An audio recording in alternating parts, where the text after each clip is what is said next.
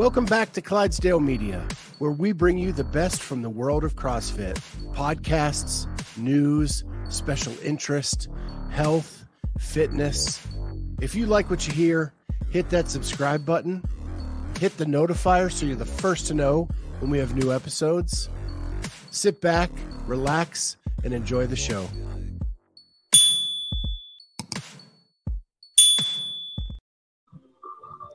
Good morning, everybody, and welcome back to the Clydesdale Media Podcast. My name is Scott Switzer. I'm the Clydesdale. She is Tayler Patterson. Before we get to her, though, I need to thank my sponsor, um, XTEND, Cellucor, and C4. Uh, you can use the code Clydesdale at officialxtend.com or cellucor.com to get at least 20% off everything in the store. Right now, they're running a 25% off. So you get an additional 20 or 5% for 30% off. So make sure you go check that out at officialxtend.com or cellucor.com and get at least 20% off all your orders. Thank you so much. And Tayler, how are you doing today? I am doing well. How are you guys doing? How are you doing? Yeah, we are doing well. Um, I am so excited to have you on. Last time you were on, you talked to Kat. So yeah, this is okay. my first time uh, to get to chat with you. And first things first, your name changed from the last time you were on the show. It did. Actually, officially yesterday, I finally made the uh, DMV trek and got my name changed on my driver's license and everything. But yeah, that's a that's a whole thing. There's so much to change your name on. I didn't was not prepared for that. So what I found, first of all, what I found super impressive is you got CrossFit to change your name. yeah, I, is it official? Yeah, I when I was researching you, it said Nice. Tayler Patterson, and that is very unusual for CrossFit to act that swiftly. Yeah, I mean, so I reached out to them thinking because you can go on your games page and edit it. So I thought it would be just like done. But since I'm a trainer, you have to go through the seminar staff and get it changed through them. Um, so literally yesterday, I emailed them my like temporary driver's license. So like that was very fast that they got it changed. Yeah, wow. Because I've t- we've talked to athletes who have either changed an email or changed a name, and it has either split their account in two, yeah, so they have like two accounts out there. yeah, Um, but you have all of your information is under Patterson. Nice. I'm impressed. I like I said, I just started working on that, so that's a that's a win for CrossFit. Yeah, yeah. So people will probably be hounding you now. How did you get it done when, like Travis Mayer had mm-hmm. two email addresses? He has two accounts. He has tried to get it fixed for years and it has not happened. That's insane. I feel for him. I mean, yeah, I didn't do anything special. I just reached out to the seminar staff. Yeah, and you're talking like eight-time games athlete. Seriously, Yeah. I feel bad actually a little. Yeah.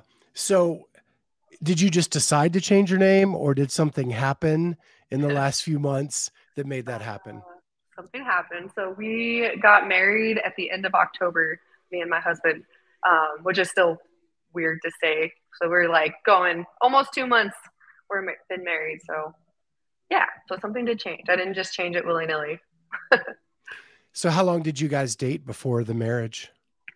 Um, just over two years. Um, we actually got engaged right after semifinals. So we were back for like a couple weeks and he proposed. So we had a pretty quick engagement.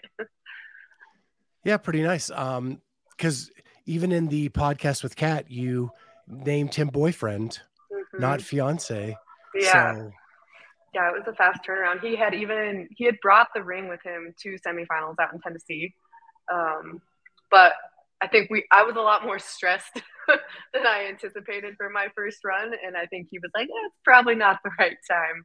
So got home and then he popped the question. So that was but much better timing. so was it a surprise? yeah, um, it was honestly pretty chill. We were just at home, but we had just got back from walking the dogs, and I went and changed, got into my like comfy clothes for the evening, and I walked out in the living room, and he was like staring out into the abyss, like everything okay? like what's going on? so, um, and that was that was more or less like the preempt to him proposing. Very cool. Yeah. So, so you are a firefighter. Yes, or I, I was, but yeah. Well, yeah. We, need to we need to set the we need to set the story. yes, yes. I was. I am a firefighter. yeah. So, I know when you talk to Kat, the that when you were doing CrossFit, you had some mentors that kind of influenced you to go into firefighting. Mm-hmm. What was it that attracted you to firefighting in that moment? Honestly, so I grew up in like a real small town on a ranch, like very blue collar community. Um, and I was kind of at the cliche point in my life where I was like, I don't know what I'm doing with my life. I had joined this really cool gym, um, and it was owned by a, uh, a fire captain and I started realizing like the coaches and the members, they were all firefighters. So they were like, "Hey, like I think you'd be good at this. This is something you should you should give a shot." And the horse trainer I was working for at the time, he was her, her wife or my goodness, her husband um, was a firefighter as well. So he kind of took me under his wing and had me do a ride along with them, made me put on a pack and like climb under some random stuff in their station just to. It's like if you can't handle this on your face, then let's just nix this nip this in the butt right now. um, and after that, I was just hooked. I got to ride along with a, a busy station down in the Denver area, and I didn't I didn't realize coming from a small community that I did what exactly the fire department did, and they do everything. Um, so it was a like right away after my first ride along, I was like, yeah, I want to do this. This this seems like a good fit. It's a very blue collar community like I grew up in, and it seemed like a no brainer. So, what is the process from the point you say, Hey, I want to do this to actually getting to be a firefighter? It is a process. So, um, you most departments will require you have your EMT before you get hired with them. So that's what I started with. I went through my EMT class, which is like a semester long, if I remember right. Um, and then I also started applying to volunteer departments. And that was like a big piece of advice I was given early on was that you kind of have to earn earn your spot, right? Like pay your dues a little bit. So I joined a volunteer. It was actually a combination department. They had some volunteers and they had some career staff. And so I applied with them and got hired and went through like a part-time fire academy at the same time as I was going through my EMT thing. Um, so that was a lot, and I don't recommend that for anybody. uh, but it made it go quickly. So I got on with a volunteer department, a real small department here in Colorado. And I did at the end of my like academy and my probationary year. So you have to go through again, pay your dues for a year and prove that you're a hard worker, you really want to be there, and that you're not just like a, a turd that just showed up because they want to, you know, wear the t-shirt that says firefighter on it. Um, cause they're out there. um, at the end of your my probationary year as a volunteer, I got hired full time. So some people had quit the department I was at, and it just I truly believe it was right place at the right time, and they needed a firefighter, and I was a volunteer ready to be hired. So I interviewed and got hired career when I was 22 um, at the end of my first year as volunteer. So then you you talked to Kat about that in 2019 you got hired on at a bigger station. Yeah. And there was a step there where you had to go to career school. Yeah, so it's a career academy. Um, career academy. yeah, it starts in August and ends like just before Thanksgiving. So, what, is that picking what kind of a firefighter you're going to be, or do all firefighters have to do it? Most firefighters, most departments will will require you go through their academy and teach you how they want you to be taught.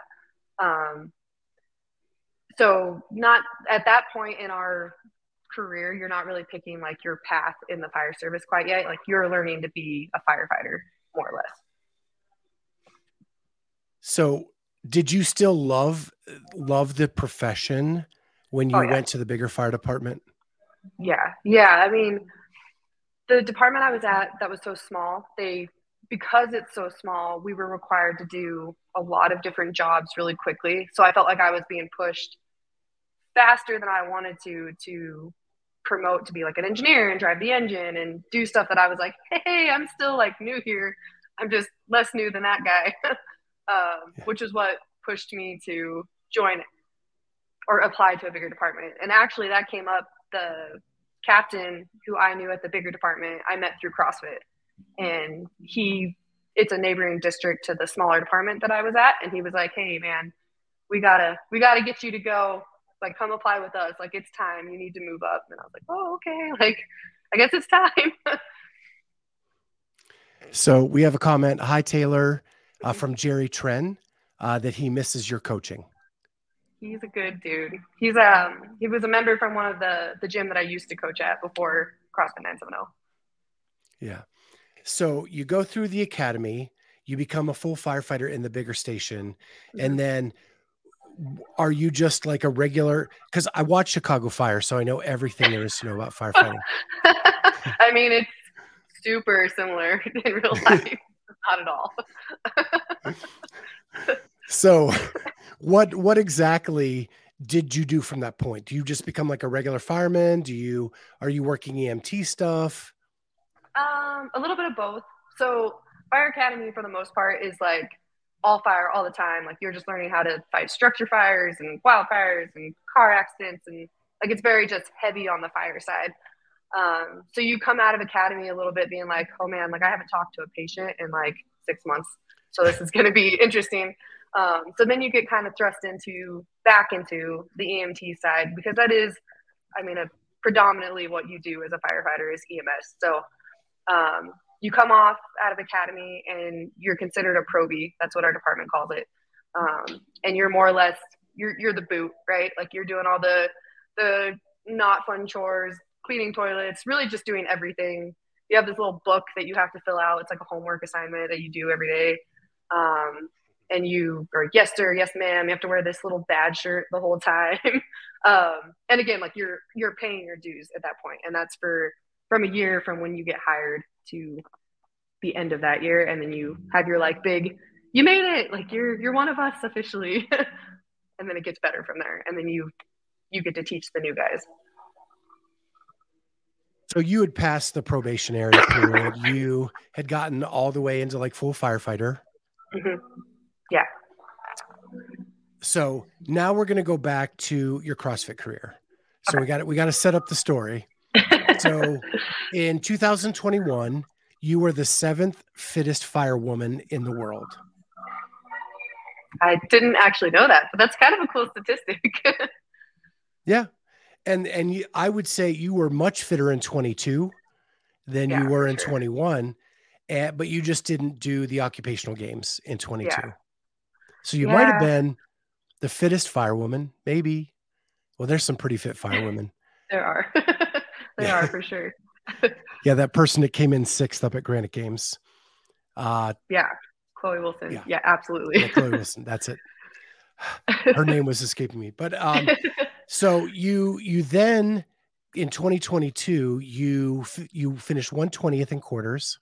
Mhm. So kind of, I know there was some jockeying, but last person in. yeah However, when you got to semis, you did so much better than you did at quarters. yeah yeah So you finished 13th at the syndicate in mm-hmm. a very, very, very stacked competition. yeah it was it was humbling for sure but it was also very encouraging at the same time Yeah, when you're in a when you're in a semifinal where games athletes are not qualifying, yeah no it's kidding pretty stacked. yeah So, so what did that do for you? When first of all, are you a better in person competitor than you are online? Hundred percent, yeah, without a doubt. Like, I know that it is a part of our sport, so it's important for me to be good at the online stuff, and we're getting better. But man, I am one thousand times better in person. I like being able to see the girls next to me and being like, okay, that's who I need to be, or like that's the pace I need to keep. So then you get to syndicate and you do very well. Mhm. You finish 13th. So upper half, which is pretty phenomenal for someone who come in, came in like last in. yeah. Well, thank you. Um, so what did you learn in that weekend about yourself? A lot. Um, it's funny because, like, looking back on it, I did both better than I expected and also not as well as I wanted, if that makes any sense. um, yeah. And like the whole weekend, honestly, was a learning curve. And we tried to, like, my coach did a really good job trying to prepare me for like being in the corral before and like having to warm up and then sit for 10 minutes and all of that, which was awesome.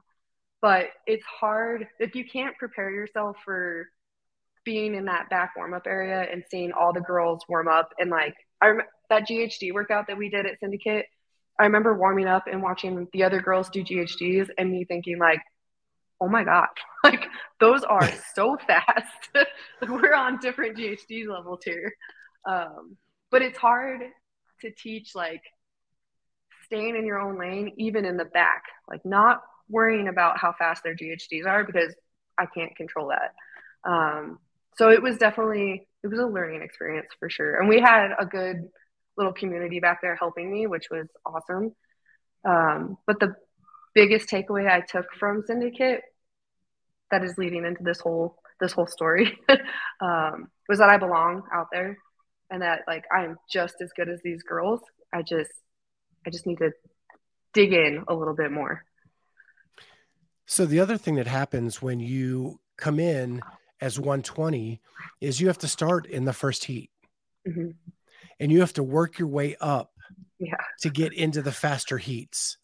Yeah. Did that luckily for you, you start with a barbell mm-hmm. that doesn't really matter what heat you're in, right?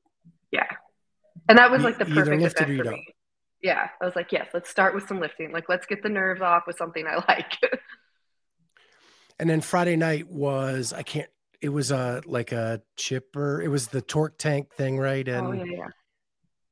Um, but so that does matter, right? You're in the first heat. You're going with those girls, mm-hmm. and they're they're phenomenal athletes, but they're not the upper echelon that you're trying to reach.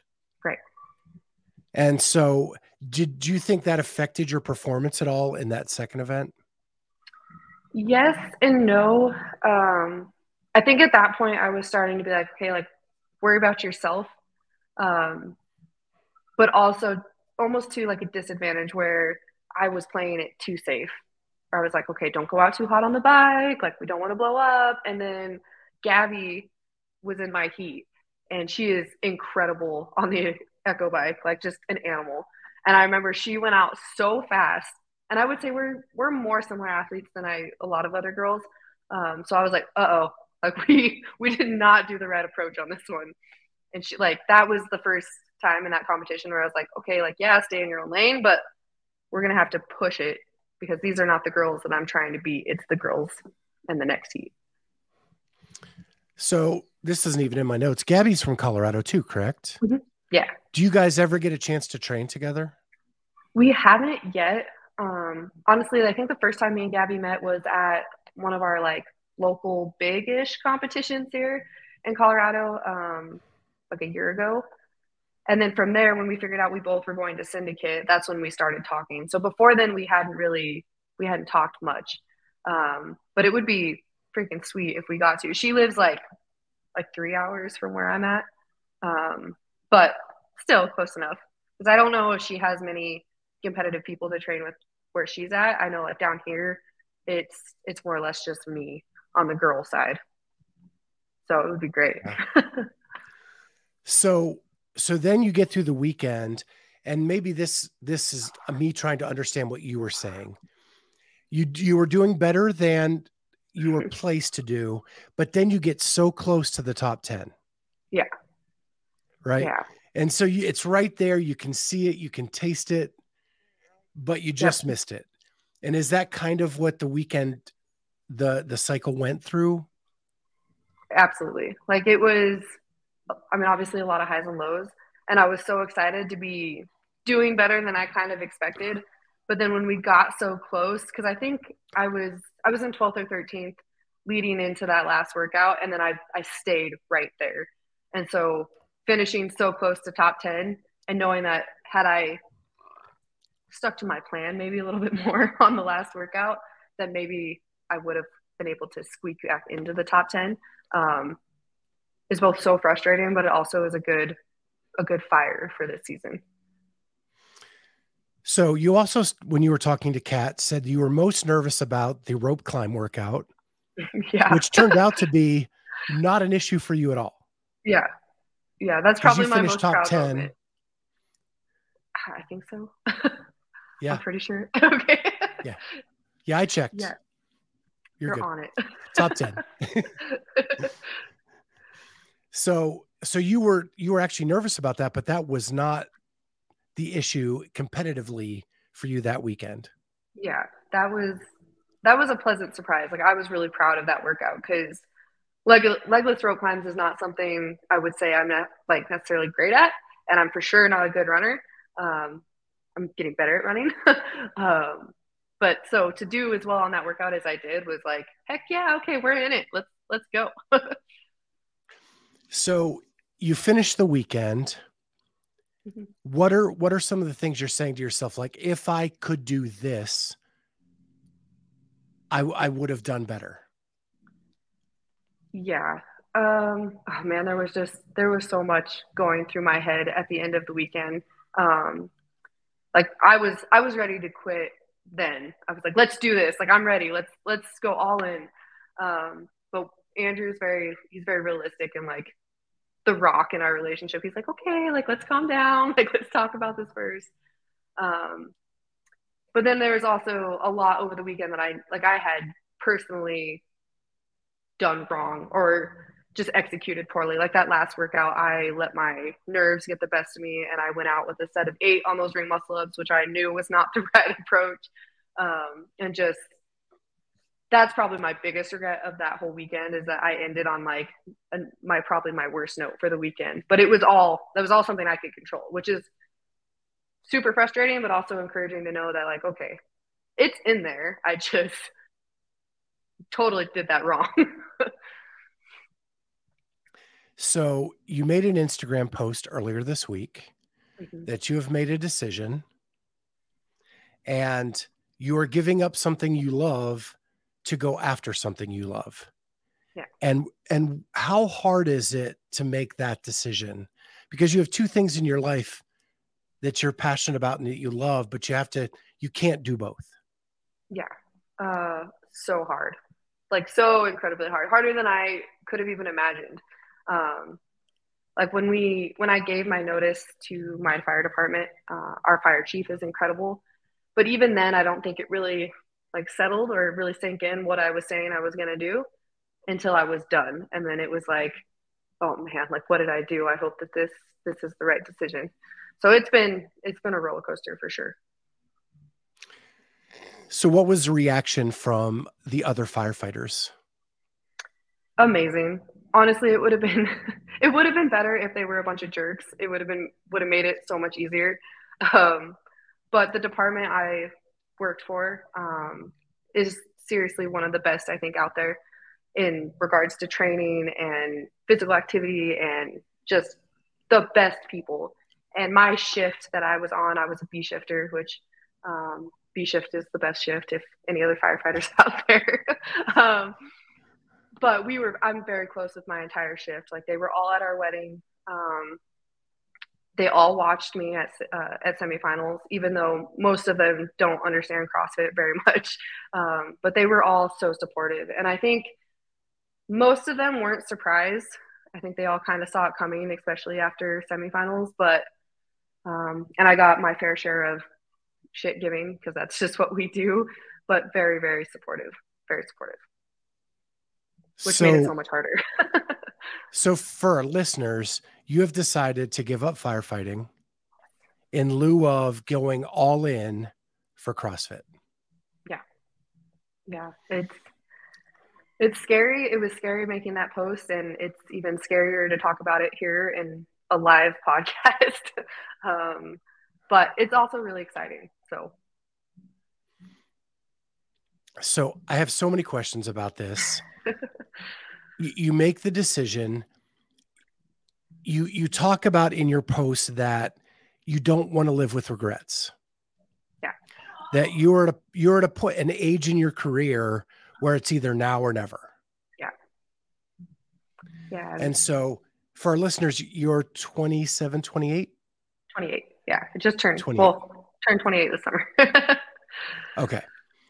And so realistically, you have two to three more years to try to make the big push. And I'm assuming that's to the games.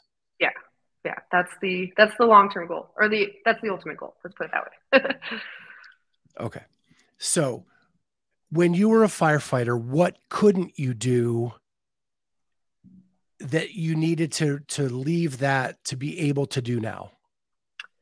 The biggest thing, so the department that I work for and the stations that I worked at were very busy and busiest at night. um, our department works a 48 96 schedule. So we work for two days and then we're off for four, which in theory, when you look at that schedule, you're like, oh yeah, I have so much time to train. Like, this is great. But it, would always come back to me having to rearrange my schedule so that I could get enough training on the four days that I was off and sacrifice the time that I was on duty because it never failed. I would plan to do training on duty, which we're allowed to work out on shift. That's part of um, like our requirement, I guess, at work is to work out on duty. Um, but if we get a call in the middle of a workout, like you drop everything and you go. And I don't know if you've ever been in the middle of a nasty metcon and get interrupted, have to go do something and come back and be like, I have to re-warm up for this and do I start in the middle of it or do I start over or like how does this work? um, so that was not working, and I'm very fortunate. Matt Chan works for a department that neighbors my department, and I've got to know him through my coach. He used to coach my coach when she was competitive, so that's how we originally met. But then we ended up teaching um, like physical fitness, like a CrossFit coach essentially for the fire service for our fire academy. And so we got to build a little bit of a relationship through there. And he was able to help me, like, okay, so on duty, you're just lifting. Just do lifting stuff because it's easier to get called out, come back, and warm up for just a lift instead of being like, I have to go right back into that dark place. Um, yeah. And it sucks getting all your gear on when you're out of breath and sweaty. it is the worst. um, so, anyways, that was like rearranging all of our training at this level to get as much as I could in four days and really would end up being three because I'd go on shift. I don't sleep super well before I go on shift because I live about an hour from where I worked and I I'm just neurotic. I'd always be worried I wouldn't wake up in time or whatever. Um, and then the two days I was on shift, most of the time, most of our calls were at night, so we were up all night. And so when I came off on, you know, my final my final day, my third coming off, um, I would be like a freaking zombie. So that day would be like a low impact day, or maybe I would sleep the first half of the day and try to go in and train. So that day is more or less shot too. So then I'm really just cramming three days of training as much as I can into those last three days before I go back on duty, which in turn, I wasn't ever resting either. Um, and I know like Chloe Wilson, she talked a little about it, I think on a podcast once. She would take one full rest day on shift and then like work out with her crew and then train the four days after. And I also had tried doing that as well. But the department or the shift that I was on, I guess the stations I was at, it just, my rest day wasn't a rest day. We'd either be training or we would be up all night or I wasn't recovering. So it seemed kind of like it was pointless, anyways. I might as well be doing something than just pretending I was resting. so, really, like the recovery aspect for this whole thing was that was the biggest thing is that I couldn't I couldn't recover fast enough to do as much training as I was on my 4 And ultimately it ended up to a knee injury. So that was cool. so what happened to your knee? Honestly, it was best case scenario. So leading up to semifinals, we thought I had a meniscus tear. That was kind of like the symptoms that I was presenting. It would mostly get stuck when I was running. It like I felt like it just like I'd have to straighten it really quick and then be like, okay, we're good. Um, but when the volume ramped up for semifinals, it would just get so stiff where I couldn't squat, which was not ideal leading up to that. So then we took all squatting, all of the running out, um, which again, like that was what I needed to be working on the most. What ended up being is at some point in my life, probably on duty, I dislocated my kneecap. And in that process, it like sheared off a, a little piece of cartilage that was stuck under my meniscus. So it was a really easy fix. they just had to take that piece of cartilage out from under my meniscus and then fix like smooth down my kneecap. and it was a pretty quick recovery, but it shouldn't have been there in the first place. so wow. Yeah. You say easy. That does not sound fun to me. I mean, it's better than a meniscus repair, I think. I've never had surgery before, so it was horrible, but um, it was it was best case scenario for what it was. so my one co-host Amy, she's had two meniscus issues. I think both surgery surgical, and the one went when she was do, doing a demo of an overhead squat with a PVC oh, no. pipe. Oh no! And it's like, always stuff like that, like just like random, like normal everyday things. is everything cool? Yeah. Yeah, and she is. She found CrossFit later in life, and so she's not competitive but she is so fit and she just yeah. she always wants to be moving and when yeah. that happened it just like devastated her yes and it is such like a you're like i can't do anything with this for this long like i'm just supposed to let it be there it's yeah right. okay so and, and i can like just looking at your story i figured trying to get everything in four days anytime you try to compress training yeah. into a shorter window is not conducive to being the fittest you can be. Yeah. Exactly. So now that you have the free time, what are you going to change and what will your training look like moving forward? So, um, the biggest change is that now I actually get a rest day, like an actual rest day where I'm pretty much doing nothing. That's it. um, I coach on Monday. That's my rest day.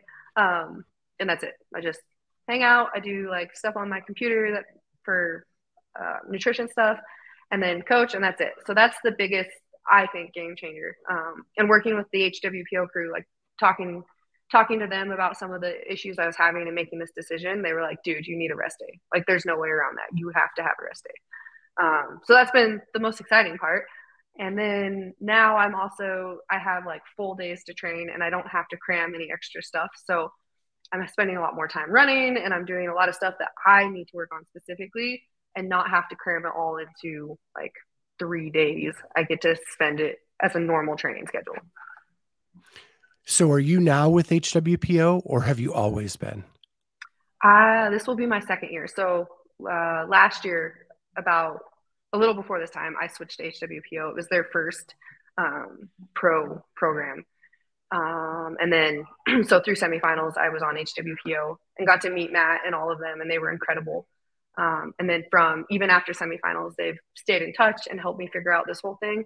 Um, so, not to say they like bought my loyalty, but they were so awesome at semifinals and how they've like taken care of us afterwards that like they have my loyalty. They've they've been incredible and it's a great yeah, program. They, yeah. So I was at the three North American semis, mm-hmm. and that whole team was at every semifinal yeah. that I was at for Insane. all their athletes, not just Mal and Jason, but yeah. every single athlete.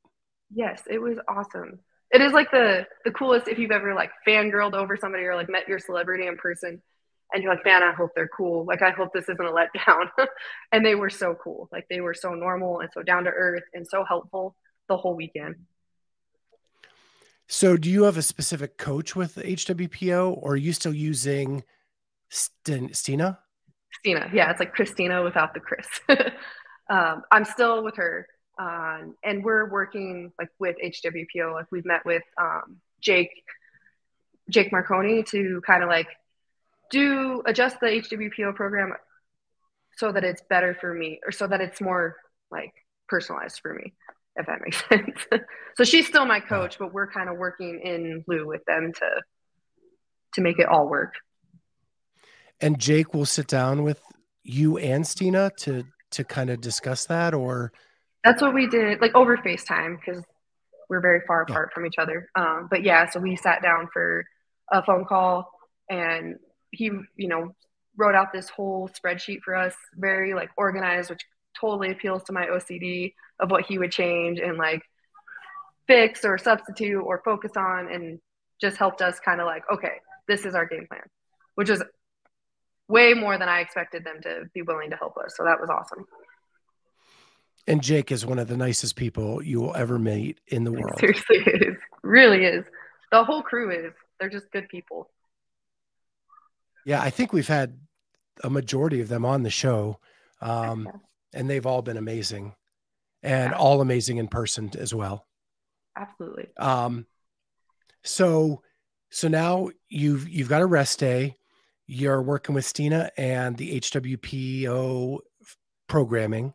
Mm-hmm. Uh, I I talked to you about Gabby and training partners. Any plans for trying to train with some other elite athletes? A little bit. Um, the Colorado area is kind of weird. There's just not, at least on the women's side, or maybe that's not fair to say. There's quite a few of us. Um, we're just like spread out. Um, but Zoe Warren and um, like the backcountry crew, they that's a group that I have gone down to train with them. They're in like the Highlands Ranch area, like Denver area.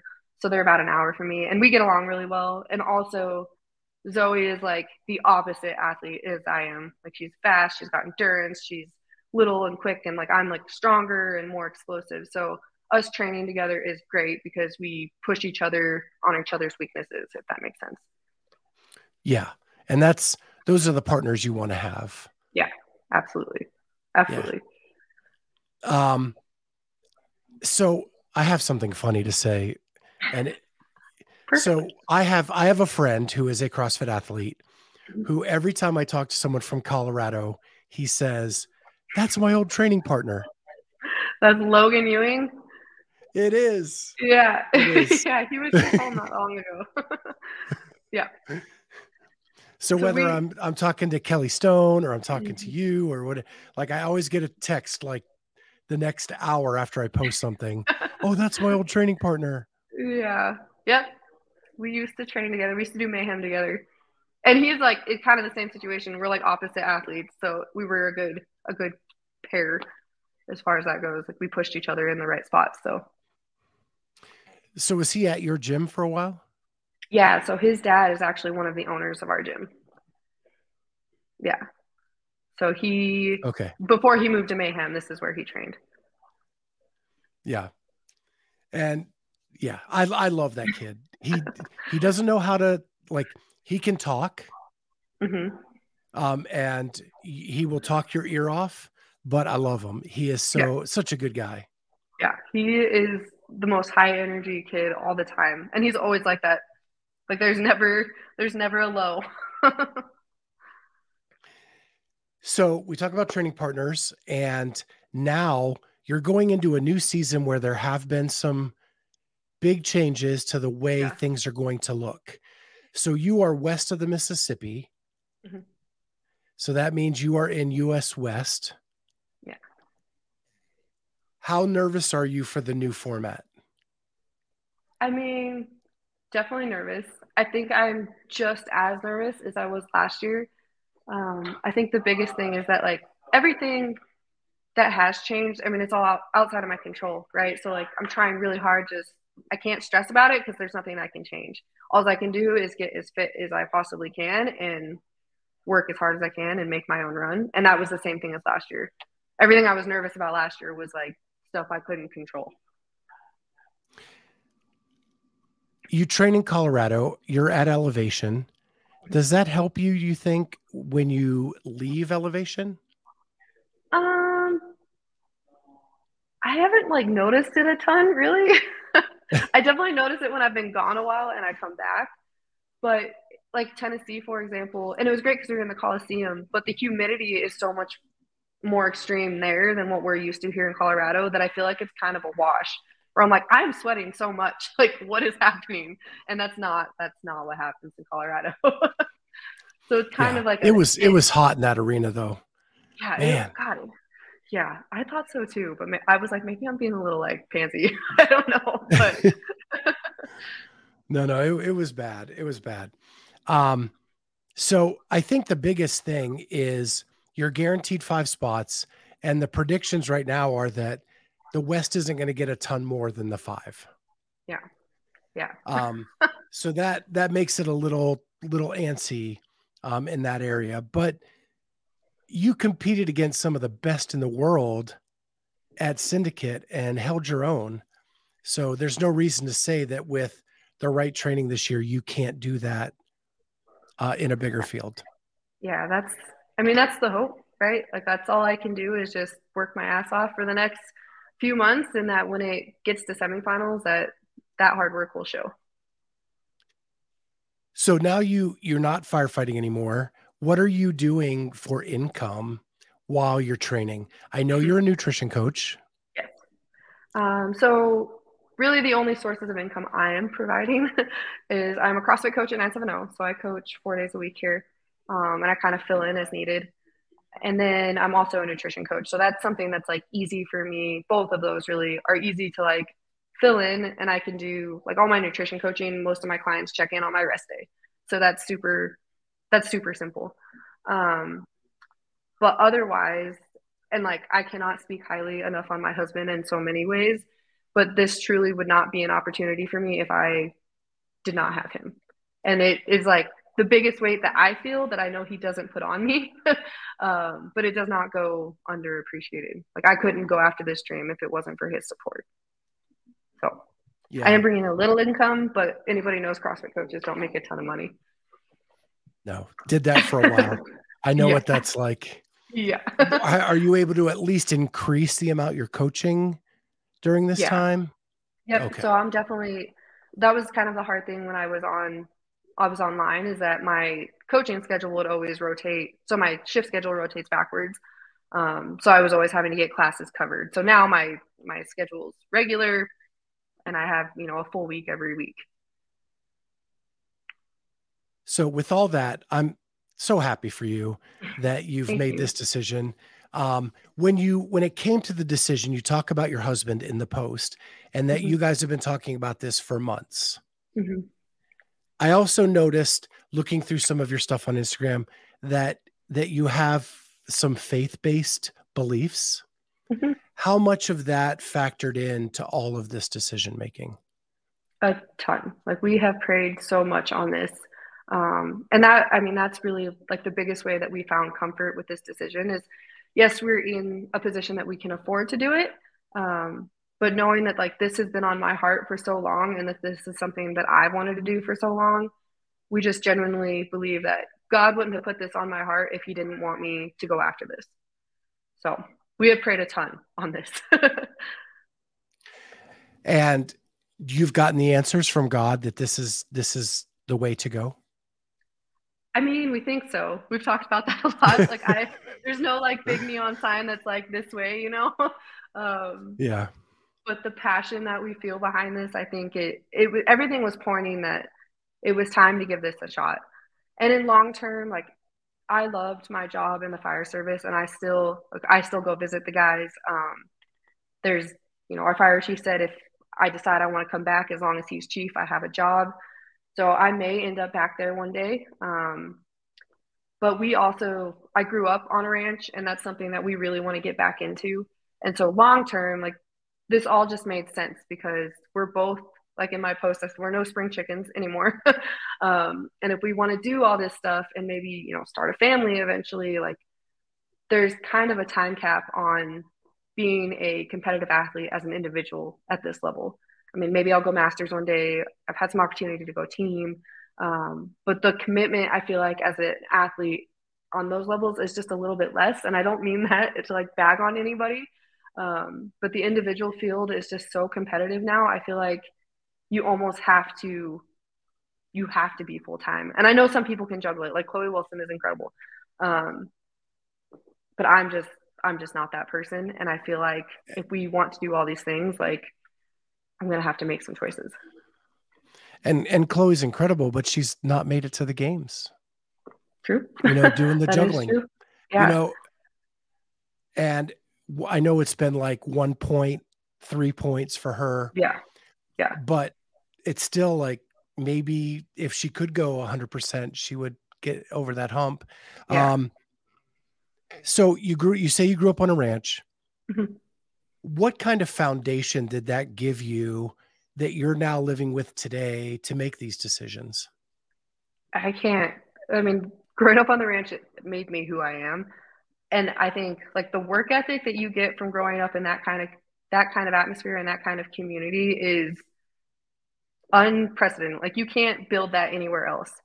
And I grew up with two older brothers and I was a daddy's girl. Like I wanted to be out on the ranch all the time with my brothers and my dad. So it was like keep up or go home. um, and that work ethic has stuck with me not only through the fire service, but into my CrossFit career.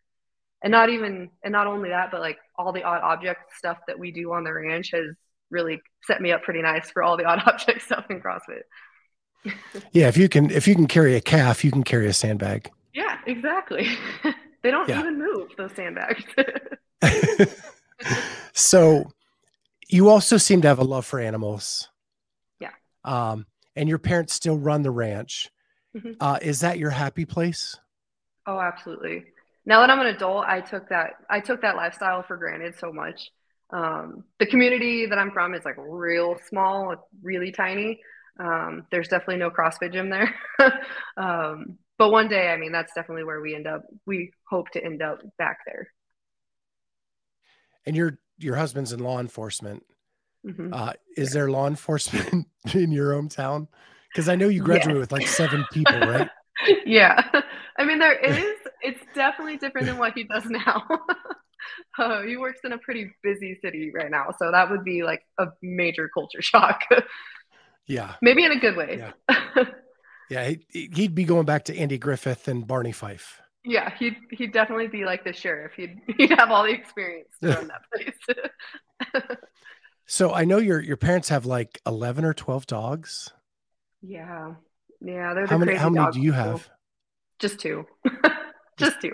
Just two. And they're not like my parents' dogs are working dogs. They are. Um, I mean, they're they're very loved, but they have a job. That's why they have so many. My dogs are just they're just for me to pet and cuddle. yeah. They think they're cat dogs. They're not. yeah, it's funny because my in laws they own a farm. Yeah. Um, and they raise cattle and to them animals are work animals mm-hmm. or for or for food or for whatever so when yeah. we take our dog back they don't understand that a dog is in the house yeah yeah my parents are funny like they are kind of similar to that but my dad is he's the biggest teddy bear and his dogs are his babies like i think when he goes to yet like holler at me or my brothers all the dogs names come out first before our names start coming out so I mean, they're working dogs, but they're they're well loved. and what kind of dogs do you have? I have I have two corgi crosses. So I have a corgi boxer, which was not planned. She was supposed to be a corgi, but um, the neighbor dog got in there. Uh, and then a corgi Australian Shepherd. so they're both just nice. sassy little little dogs. so the one that's with Australian Shepherd, does she try to herd? Yeah. Yeah, they both think that they're great cow dogs, but they just like they ruin everything anytime they try to help. Like the cows go everywhere and I swear my dad's dogs look at them like, Are you kidding me right now? Like, what are you doing? Yeah. We had a uh we had a collie last time, part Sheltie, part Australian. Okay. And and she would try to herd every kid in the neighborhood when they were playing in the backyard, like mm-hmm. herd around them. It was hilarious. Get really low and yeah, yeah. Yep. and it's so fun because she'd never been on a farm, so it's all instinctual. Yeah, they're so smart. Collies in general are just incredibly smart. Yeah. Um, my dog now is part. I don't even know part. Those are the best part Chihuahua part Chihuahua, part Yorkie. Oh, that's a little dog. He's 22 pounds. Oh, okay. That's pretty good size. That's bigger than I figured. And and he's he's black and brown and and he has the coloring of a Rottweiler and he thinks he is one. Ah, the little man syndrome. oh yeah. Yeah. Yeah. Yeah, that's how my corgi boxer is. She's she thinks she's a giant guard dog and she's just she's not very big. she's like the most jacked corgi you've ever seen. just just like mom. Yeah. She's like, don't people say they look like their dogs? there you go. They, you work out together. There we go. so so your future a past CrossFit is to be back on a ranch uh doing yeah. that kind of thing again. That that's the dream. Yeah, yeah. I mean, So win the CrossFit Games, take the prize money. I mean, heck yeah, yeah. that sounds great. I like that. So for this season, I know you said that your long-term plan is the games. So this season, is it just to get better at semis? I mean, the goal is the games, right? I would be lying if I if I got on here and said that that wasn't why I made this leap. Like that's why we're doing what we're doing. Um, but we're also we're realistic too. Like it's going to take a lot of hard work, and we're changing everything now, so it's a little bit of an adjustment, uh, and it's definitely a little bit of a, a emotional adjustment for me too, to be a little bit more dependent on the people around me than I ever have had to be. So it's gonna take it's gonna be it's gonna be a good season, but it's gonna be a ride for sure. So this is my last question for you, and it is you you went through syndicate and you said that you made some personal mistakes. Mhm. Because of firefighting, you probably didn't have the opportunity to go to like a Wodapalooza, Granite Games very often to Yeah. be able to get that competition experience under your belt. Yeah. Are you going to be able to do any of that in the in the coming months? I guess I'm I'm edging at Wodapalooza for this year, but maybe in the future beyond that, even other out out of season competitions. Yeah, so that's definitely the goal, and that was definitely a big conversation that we had with like Jake and O'Keefe that that was something I needed to do was get more competition experience. That was definitely um, a big, probably the biggest learning curve at semifinals was that I just had never been at that level of competition as an individual, and it was, I mean, it was way different than I had expected. Um, and then this off season, I had my I had surgery on my knee, so that kind of like threw everything out the window for what we had planned for this season. But moving forward, that's definitely that's on our schedule. Like I need to be out there at as many competitions as I can without getting hurt Right. and staying healthy. So So no Wodapalooza this year. no, uh, we were we were hoping for it. I was gonna go team with Zoe and a couple another girl if we could find it, but when the qualifier came around, my knee was just it was just wasn't there. I would have been I would have been holding our team back. So Yeah. Yeah. It's it's funny how it all works because there are people going that didn't have to do the qualifier. yeah, right. I was like, wait a minute, if you just made your team, Like, yeah. something? But yeah, I, mean, I don't have that big a name yet, so Yeah. Soon. Well, Soon. because you just changed it. that's true. I'm like flying under the radar. It's it's pretty cool. So I have to admit, when you tagged me, I was like, who is Patterson? Like, did I know? That's fair.